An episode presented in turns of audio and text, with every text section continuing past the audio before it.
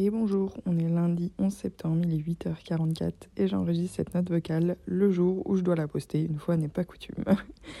Aujourd'hui on va parler moula, on va parler argent, thune, tout ce que vous voulez, puisque j'ai rapidement évoqué le sujet, je crois, dans le précédent épisode, en vous demandant si ça vous intéressait que je vous parle de mon rapport à l'argent, et, euh, et vous m'avez dit que oui sachant qu'il a pas mal évolué sur ces dernières années, euh, bah, je me dis que ça peut, ça peut être pertinent pour des personnes qui seraient euh, notamment bloquées dans des croyances ou en galère financière, euh, ou les deux, parce que généralement ça va de pair. Bref, dans tous les cas, je trouve ça toujours cool d'évoquer publiquement des sujets qui sont beaucoup trop tabous à mon goût.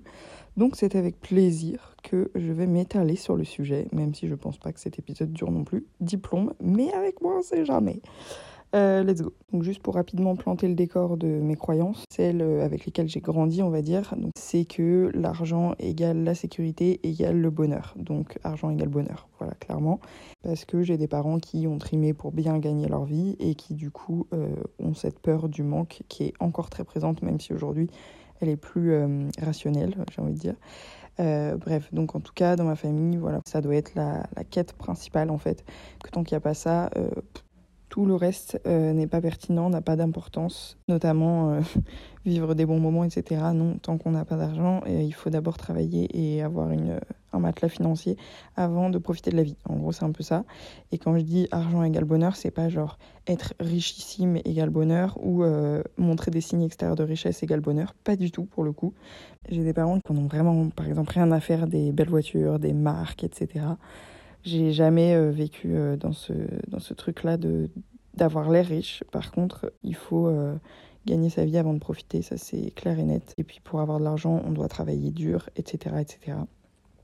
Toutes les croyances, je crois que beaucoup de personnes ont rien de très original, mais voilà, c'était pour planter le décor. Donc pour ce qui est de ma petite personne, je suis née du coup dans une famille où, vu que je suis la dernière rendue à mon année de naissance, Globalement, on manquait plus trop d'argent, donc moi j'ai jamais connu le, manque d'argent en soi. Par contre, mes parents m'ont toujours euh, transmis la valeur de l'argent. Euh, j'ai depuis mes 15 ans, je crois, j'ai un budget et genre euh, je gère mon budget et je me démerde avec, mais j'aurais pas plus. Ce qui est déjà une énorme chance hein, d'avoir ça, mais mais voilà, tout ça pour dire que c'était pas genre en mode en illimité de l'argent dès que j'en demande, non pas du tout. Mais ça ne m'a pas empêché pendant euh, bah, toutes mes années lycée, hein. euh, donc les premières années où j'avais un budget, de tout utiliser dans des trucs complètement futiles. Mais bon, j'étais jeune, hein, je ne me juge pas et euh, voilà, je pense que c'est juste normal. Mais du coup, à l'époque, clairement, j'utilisais tout dans du shopping. Puis pendant mes études, aussi beaucoup dans les soirées, bien évidemment, pendant les saisons aussi, enfin bref. Euh, voilà, euh, je profitais de la vie avec euh, l'argent que j'avais et je me posais pas plus de questions que ça. D'ailleurs, je crois que pendant mes deux premières années d'études, j'avais un, découvert autorisé de 200 euros auprès de ma banque. Et en fait, je l'ai atteint un jour. Et du coup, de là, vu que j'avais un budget fixe par mes parents, et eh ben, j'ai jamais réussi à le, à le combler puisque tous les mois, je revenais du coup à plus de 200 euros. J'avais 400 euros de budget de base je revenais à plus de 200 euros et je redescendais à moins 200 tous les mois. Et c'était comme ça que je gérais, entre gros guillemets, mon budget. Bref, c'était n'importe quoi en gros. Hein. Jusqu'au jour où j'en ai eu ras le cul des études et où ma seule obsession était de partir en voyage. J'avais décidé que je partirais en Nouvelle-Zélande en sac à dos. Et pour ça, euh, il me fallait de l'argent parce que pour le coup, mes parents ne voulaient absolument pas financer de voyage. Donc, euh, bah, j'avais pas le choix. Autant il m'aidait volontiers sur euh, tout ce qui pouvait m'aider à suivre des études, autant m'aider sur des choses qui ne me faisaient pas gagner ni en expérience, ni en compétences, ni en argent. autant vous dire qu'ils n'étaient pas fans de l'idée. Bref. Donc, euh, qu'est-ce que j'ai fait? J'ai arrêté mes études. Je suis partie en saison, du coup, à Normoutier, là où on a une maison de vacances. Comme ça, je payais pas d'hébergement. Et, euh, voilà, j'ai fait 5 mois et demi de saison et j'ai réussi à mettre 5500 euros de côté en 6 mois, ce qui ne m'était évidemment jusque-là jamais arrivé, euh, mais ça m'a permis de me rendre compte que j'en étais capable si j'avais un pourquoi qui était vraiment plus fort que tout, et c'était le cas. Euh, donc j'ai pris conscience que bah, j'étais capable de gérer mon argent d'une autre manière et que l'étiquette dépensière n'était pas une fatalité en soi. Parce qu'on a vraiment tendance à s'identifier à des étiquettes quand on est euh, jeune et même toute la vie, mais encore plus quand on est jeune, je crois. Et genre, euh, moi, vu que j'avais cette étiquette-là auprès de mes potes, ça faisait marrer tout le monde et c'était limite dans mon identité. Donc en fait, euh, au bout d'un moment, tu deviens, tu sais, ça devient chelou si tu dépenses pas toutes tes thunes. Enfin bref, c'est un espèce de cercle vicieux. Donc c'est pour ça que je déteste les étiquettes. Et en tout cas, là, c'est la première fois que j'ai vu que je pouvais m'en détacher. Ensuite, comme prévu, j'ai tout dilapidé pendant mon voyage. Mais c'était totalement le plan. Hein. Ma seule priorité était de kiffer mon expérience sans me soucier de la suite, clairement. Donc euh, c'est ce que j'ai fait. J'ai kiffé pendant six mois. Au bout de six mois, j'avais plus rien. Et euh, du coup, je me suis dit, bon, bah vas-y, je rentre, je reprends mes études, mais en alternance, comme ça, j'ai un salaire. Et je vois euh, ce que je fais ensuite. Donc là, à ce moment-là, j'ai bossé un peu en vente et puis j'ai été en alternance. Donc en gros, j'avais des mini-salaires, mais qui me suffisaient à vivre, puisque pour le coup, comme je reprenais mes études, mes parents étaient OK pour me payer mon loyer tant que j'étais étudiante. Donc voilà, je n'avais pas d'économie, je mettais pas de côté parce que j'avais pas assez pour, vu que je sortais quand même pas mal. Mais ça me suffisait à vivre. Par contre, je suis très vite retombée un peu dans mes schémas et dans mes travers euh, de dépensière, euh, mais pas avec les mêmes choses, puisque suite à mon voyage en Nouvelle-Zélande, j'accordais beaucoup moins d'importance à genre la mode, l'apparence et tout. Du coup, je dépensais tout mon argent dans des soirées, dans des moments, des expériences, tout ça. Encore une fois, aucun regret, parce que pour le coup, euh, best life. Mais, mais voilà, du coup, je suis ressortie de mes études avec toujours pas un sou de côté et sans avoir encore appris à gérer de l'argent, tout simplement. Pendant mon voyage en NZ, quand je me suis un peu détachée de cette importance par rapport à l'apparence et tout, je me suis rendu compte que avant ça, les, études que j'ai arrêtées pour euh, partir en NZ, c'était des études, de, enfin une école de mode. Et euh, je me suis rendu compte que, genre, en école de mode, mon but c'était de créer ma marque pour avoir de l'argent. Bon, déjà, j'avais absolument pas conscience euh, du fait que c'était pas du tout. Enfin, que c'était très dur d'être rentable quand tu crées une marque de fringues. Mais bref, euh, et donc je voulais créer cette marque pour avoir de l'argent, pour pouvoir me payer des, des fringues d'autres marques. Ça n'avait aucun sens. Et vraiment, j'ai réalisé ça en NZ et j'étais là, mais attends, c'est pourquoi je veux de l'argent? Parce que oui, quand, toute la période où j'étais dépensière, du coup, je voulais euh, gagner de l'argent, mais sans, tu vois, j'avais pas de pourquoi derrière, quoi. Et c'est là que je m'en suis rendu compte. Donc, bref.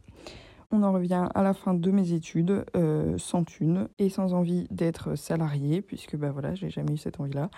Euh, donc je me suis lancée directement dans l'entrepreneuriat et c'est là que le désert financier a commencé. Comme pour le voyage, mes parents n'étaient pas fans de l'idée du fait que je sois entrepreneur. Donc, euh, pas de soutien particulier financier à partir de ce moment-là. Ils étaient un peu plus dans le mode Ah ouais, tu veux entreprendre? Bah vas-y, essaye, on va voir. Et euh, plus à m'attendre au tournant et à attendre le moment où ils pourraient me dire Bah tu vois, tu gagnes pas, reprends un CDI, enfin prends un CDI, plutôt que de m'aider. Je pense qu'au démarrage, ils avaient plutôt l'espoir que je me décourage. Bon, bah c'est raté. Bref, ça m'a pas empêché de me lancer. J'ai pris un petit job salarié de deux mois, le temps de, trouver mes deux, trois premiers clients en rédac web, et puis euh, c'était parti quoi.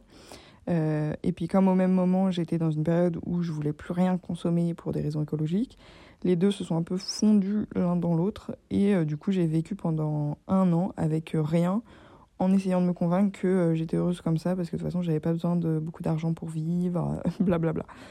Cette année-là, du coup, donc ma première année en tant que micro, j'ai fait 10 000 euros de CA sur une année.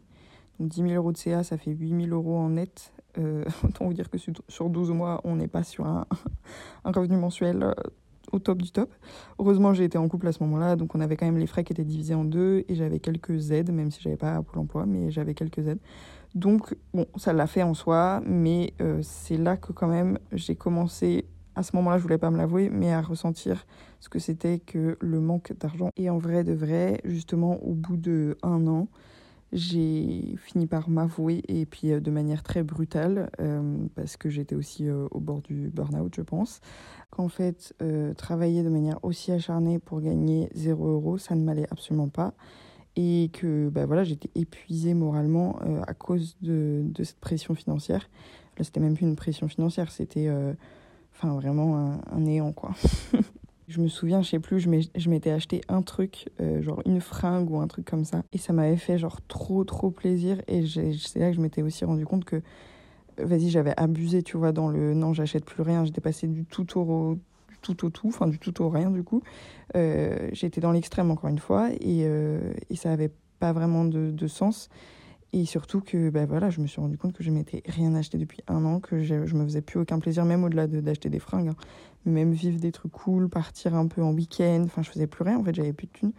Donc, à partir de là, vraiment, je me suis dit, ok, là, c'est en train d'impacter bien plus largement que juste, euh, j'ai pas d'argent, mais euh, de toute façon, je consomme pas trop, j'ai pas besoin, et, euh, et c'est ok, quoi. Non, là, c'était vraiment en train d'impacter toute ma vie. Et je commençais à, très mal vivre. Mais pour autant, à ce moment-là, de toute façon, je pense sincèrement que je n'étais pas prête à gagner de l'argent. Euh, parce que à ce moment-là, j'avais la croyance que l'argent c'était mal. Je me disais aussi que si j'en gagnais, je ferais, j'en ferais n'importe quoi, que je consommerais probablement trop, et du coup, euh, qu'il valait mieux que j'en ai pas. Du coup, en gros, j'étais dans la période où je, j'en pouvais plus de pas en avoir, mais à la fois, j'en voulais pas. Voilà. et puis pour moi, c'était encore à ce moment-là ultra tabou. Euh, j'avais trop de mal à, tu sais, à me faire payer en tant qu'entrepreneur, genre à assumer des prix plus élevés et tout. Je, je me sous-tarifais tout le temps. Enfin bref. Voilà, on était clairement encore euh, bien bien bloqué dans beaucoup de croyances. Et c'est à ce moment-là que j'ai intégré un incubateur, donc avec plein d'autres entrepreneurs qui étaient plus ou moins dans la même galère financière que moi. En vrai, pas vraiment, parce que la plupart se lançaient tout juste, donc ils étaient au début de leur droit chômage, chose que moi je n'avais de toute façon pas parce que j'avais eu le malheur de démissionner. Euh, donc bref, bon, ils avaient, ils avaient le chômage en plus, mais en soi, on était, euh, enfin on va se dire qu'on se comprenait un peu quand même sur le fait de vivre sans pouvoir faire grand chose d'autre que manger et boire un verre de temps en temps. Donc euh, sur les frustrations accumulées et puis bah, du coup sur l'envie aussi de faire euh, de l'argent avec nos boîtes euh, dans le futur. Quoi. Au bout de deux mois dans cet incubateur, je me suis séparée, donc j'ai pas eu d'autre solution que de retourner chez mes parents, puisqu'évidemment je ne pouvais absolument pas me payer de loyer. Et donc j'ai passé un an chez mes parents euh, sans rien gagner. En vous le disant là, je sais même pas comment j'ai fait pour tenir parce que du coup cette année-là, j'avais plus aucune aide, mais vraiment rien. Aide de la part de l'État, j'entends, hein, donc euh, aide de, la CAF ou quoi. Là, j'avais plus rien du tout.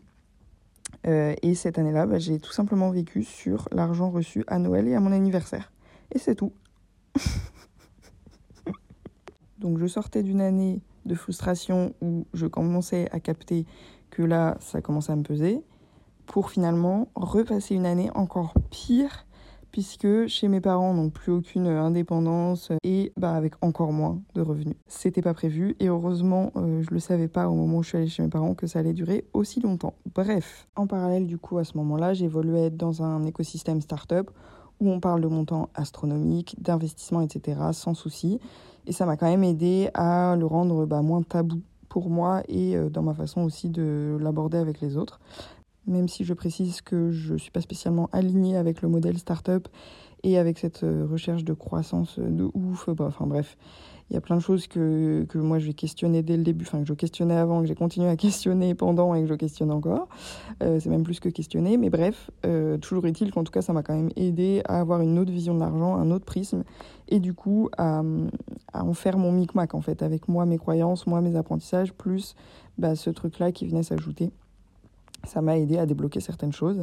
Euh, j'ai aussi appris à gérer les finances d'une société euh, pendant cette année-là, avant même d'apprendre du coup à gérer mon argent perso, puisque clairement j'en ai jamais eu autant sur mon compte en banque à moi. Donc euh, bah, évidemment j'ai fait des erreurs, genre ne pas faire de suivi des dépenses, mal anticiper des trucs et tout, bah, comme je faisais dans ma vie perso avant. Hein, finalement, hop, je voyais qu'il y avait de l'argent sur le compte, je le dépensais et puis je voyais après ce que ça faisait. Bon, bah, j'ai vu où ça amenait et puis bah, du coup j'ai appris à beaucoup mieux anticiper et piloter même si j'ai encore du chemin à faire évidemment. Mais je pense que ça m'a quand même bien aidé d'apprendre euh, à gérer l'argent d'une boîte. Et je me dis que là, je suis beaucoup plus prête à gérer mes finances personnelles aussi. Quoi. Donc, comme vous avez sans doute pu le percevoir au fur et à mesure de l'épisode, ma vision de l'argent a quand même pas mal euh, évolué, enfin ma vision et mon rapport à l'argent. Et cette deuxième année-là, sans aucun revenu chez mes parents et tout, a vraiment fini de m'achever euh, sur l'aspect financier et moralement par rapport à ça. J'ai accumulé tellement de frustration et de galères. Avoir la carte qui passe pas quand tu vas faire tes courses, à devoir dire non à des restos, des week-ends, plus pouvoir bouger euh, ailleurs que juste faire euh, travail maison, travail maison, plus pouvoir rien faire quoi. Vraiment, je me sentais emprisonnée en fait de pas avoir d'argent. Au-delà même de l'argent en tant que tel, c'était juste, euh, je me rendais bien compte que c'était une source de liberté en fait et que sans ça, j'avais plus de liberté. Et bah pour moi, c'est ma valeur fondamentale, donc euh, j'étais en PLS quoi. Donc petit à petit, j'ai développé une espèce de hargne et une envie de gagner vraiment beaucoup d'argent avec la conviction que bah, désormais je le gaspillerais plus et que je saurais en faire quelque chose de bien quoi. Mes croyances aujourd'hui par rapport à l'argent, je les ai carrément listées pour euh, bah, voilà me poser dessus avant avant d'enregistrer cet épisode. Euh, elles ont quand même bien évolué. Mes croyances aujourd'hui, c'est que l'argent est un outil qui permet de faire des choses qui sont bien ou mal selon la morale, Mais en tout cas, euh, l'argent en tant que tel n'est pas bien ou mal. La deuxième croyance, c'est qu'il est grand, grand temps que des femmes aient beaucoup d'argent si on veut l'égalité. Je pense qu'on n'y arrivera pas tant qu'il n'y a pas plus de femmes riches et de femmes qui ont du pouvoir. Alors moi, je suis pas spécialement, euh, pour le coup, intéressée par le pouvoir en tant que tel, mais malheureusement, je pense que si on n'a pas beaucoup d'argent, il est très difficile de faire bouger quoi que ce soit. Et d'ailleurs, ça rejoint ma troisième croyance qui est, que ce soit sur le féminisme, que sur l'écologie ou sur plein d'autres euh, causes, on ne fait pas bouger quoi que ce soit sans argent. Euh, et je pense aujourd'hui que la priorité, si moi un jour je veux essayer d'avoir un impact sur bah, un des domaines qui me tient à cœur, c'est d'avoir de l'argent. La quatrième croyance que j'ai bien intégrée, c'est que l'argent contribue très largement au bonheur. Je trouve ça extrêmement hypocrite de dire que c'est pas le cas euh, aujourd'hui, et je pense qu'il n'y a que des gens qui ont de l'argent qui peuvent dire que euh, ça ne rend pas heureux. Bref, ça contribue au bonheur tout simplement parce que quand on n'en a pas dans une société comme la nôtre, c'est une souffrance réelle et profonde. Euh, qui euh, devient même euh, obsessionnel au quotidien, qui devient une charge mentale, etc. Et je pense que c'est très difficile d'être en paix en fait sans, sans gagner de l'argent. Et ben la sérénité, la paix, c'est ce qui constitue quand même une grosse partie du bonheur. Donc bon voilà, ça c'est clair et net pour moi. Euh, la cinquième chose, c'est que maintenant, je n'aurai plus jamais honte de gagner bien ma vie, de me faire payer à ma juste valeur, etc. Et même si euh, demain, j'arrive à gagner de l'argent, par exemple, en, travaillant moins, bah, j'en aurai absolument pas honte, tout simplement parce que euh, j'ai l'impression, je pense, plus qu'avant de le mériter, j'en sais rien, mais en tout cas, ça, ça s'est complètement débunké et maintenant, j'en ai plus rien à foutre. et dernière chose, c'est que je préfère être riche qu'avoir l'air riche. Euh, aujourd'hui, j'ai envie d'utiliser mon, argent quand, je commencerai à en gagner, et ça commence un peu à être le cas, euh, dans mon bien-être perso, dans des expériences euh, avec des proches et voilà des expériences de vie, et dans de l'investissement. Alors jamais de l'investissement qui soit contraire à mes valeurs, mais en tout cas pas du tout dans des signes extérieurs de richesse. Alors je dis pas que ça n'arrivera jamais, que je m'achète un sac d'une marque ou j'en sais rien, mais juste parce que je kifferais de ouf ce sac et parce que je sais qu'il me durera par exemple des années, mais euh, pas parce que euh, c'est un sac qui, euh, qui donne l'air riche, quoi. Enfin, vraiment, pour le coup, j'en ai toujours autant rien à foutre d'avoir l'air riche. Par contre, je veux être riche au point de ne plus avoir à me demander quand je dois m'acheter quelque chose, quand je dois partir quelque part, si je vais avoir assez à la fin du mois, au point de pouvoir payer tout ce que je veux à mes potes, à mes proches, au point d'avoir du temps libre à consacrer à euh, des causes qui me tiennent à cœur, à des activités pour mon bien-être, etc. Au point de pouvoir me payer euh, une naturo, un coach sportif, un psy et tout ce que tu veux toute l'année si j'en ai envie. Bref, pour moi, c'est vraiment ça la richesse, c'est pouvoir prendre soin de moi, de mes proches et euh, de l'environnement. Et avant de manquer d'argent, je me rendais pas compte à quel point c'était un truc de riche. Et en fait, euh, bah, c'est le cas. Euh, quand on n'a pas d'argent soi-même, on ne peut pas gérer son argent, sa consommation, etc. en pensant à tout le monde avant soi-même. C'est impossible. Il y a un moment où ça devient de la survie, en fait. Donc bref, euh, moi j'ai juste envie d'atteindre ce niveau-là de, richesse et de sérénité, de paix. Euh, j'aimerais aussi pouvoir rincer mes parents euh, pendant leur retraite parce que eux sont toujours bloqués dans leur putain de croyances et dans leur angoisse du manque d'argent et ça me bouffe pour eux et j'ai juste envie qu'ils kiffent leur retraite. Donc bref, euh, pour plein de, de, belles choses, on va dire, enfin ce que moi j'estime beau en tout cas. Euh, aujourd'hui, j'assume complètement que je veux faire de la moula. J'estime qu'à ce niveau-là, j'ai rien à prouver à personne et moi, je suis alignée avec moi-même, donc euh, j'ai aucun souci avec euh, la façon dont je gagne mon argent et dont je compte gagner mon argent. Et la dernière chose que je voulais dire par rapport à ça, c'est que pendant tout ce périple autour de l'argent qui est loin d'être fini, hein, aujourd'hui, il faut encore que je muscle mon money mindset comme on dit. Mais ce que j'ai remarqué, c'est que l'argent est tellement un sujet tabou en France qu'il est hyper difficile de côtoyer des personnes qui n'entretiennent pas les mêmes croyances euh, sur le sujet au même instant. Je pense que par exemple, c'est ça qui nous a de ouf rapprochés avec les entrepreneurs que j'ai rencontrés dans l'incubateur, c'était le fait qu'on manque d'argent en même temps et que du coup on soit dans la quête de ok maintenant j'assume, je veux faire la moula en même temps. Et euh, bah, mine de rien, ça nous a rapprochés et ça nous a donné euh, une quête commune, quoi. Et si je reviens un peu en arrière, quand moi je le voyais comme quelque chose de mal, j'avais du mal à comprendre les gens qui voulaient bah, gagner beaucoup d'argent, qui étaient un peu obsédés par ça, etc. Et maintenant que moi, j'en veux beaucoup, que j'assume d'en vouloir beaucoup, j'ai pas spécialement envie de m'entourer de gens qui ont la croyance que bah, c'est mal, parce que probablement, euh, je pense que je me sentirais jugée, mal à l'aise face à eux. Et puis, bah, parce que j'aurais peur aussi qu'ils me retirent, entre guillemets, vers ces croyances-là. Bref, c'est un gros sujet, je pense, de société. Et euh, bah, encore une fois, je pense que l'entourage joue énormément aussi sur cet aspect-là, sur les croyances qu'on peut avoir, etc. Donc je vous invite, si ce n'est pas déjà fait, à écouter mon épisode justement sur l'entourage, qui est le précédent, il me semble, je crois que c'est l'épisode 6. Voilà, euh, bah écoutez, moi j'ai une journée de taf euh, à abattre pour gagner de la moula. Dans ma vision de la vie, euh, à 30 ans, je suis riche, donc là il me reste deux ans et demi pour gagner beaucoup et investir beaucoup. Autant vous dire que on n'est pas sorti de la berge, mais je vous tiens au jeu. Voilà, je vous tiens au jeu. En tout cas, j'espère que cet épisode vous aura plu et aura pu peut-être euh, déclencher des prises de conscience, euh, venir un peu euh, débunker certaines croyances ou même juste donner envie à certains et certaines d'entre vous d'assumer leur envie de gagner de l'argent. C'est ce que j'espère sincèrement. En tout cas, n'hésitez pas encore une fois à m'écrire en MP suite à votre écoute. Et moi, je vous dis à lundi prochain dans une prochaine note vocale.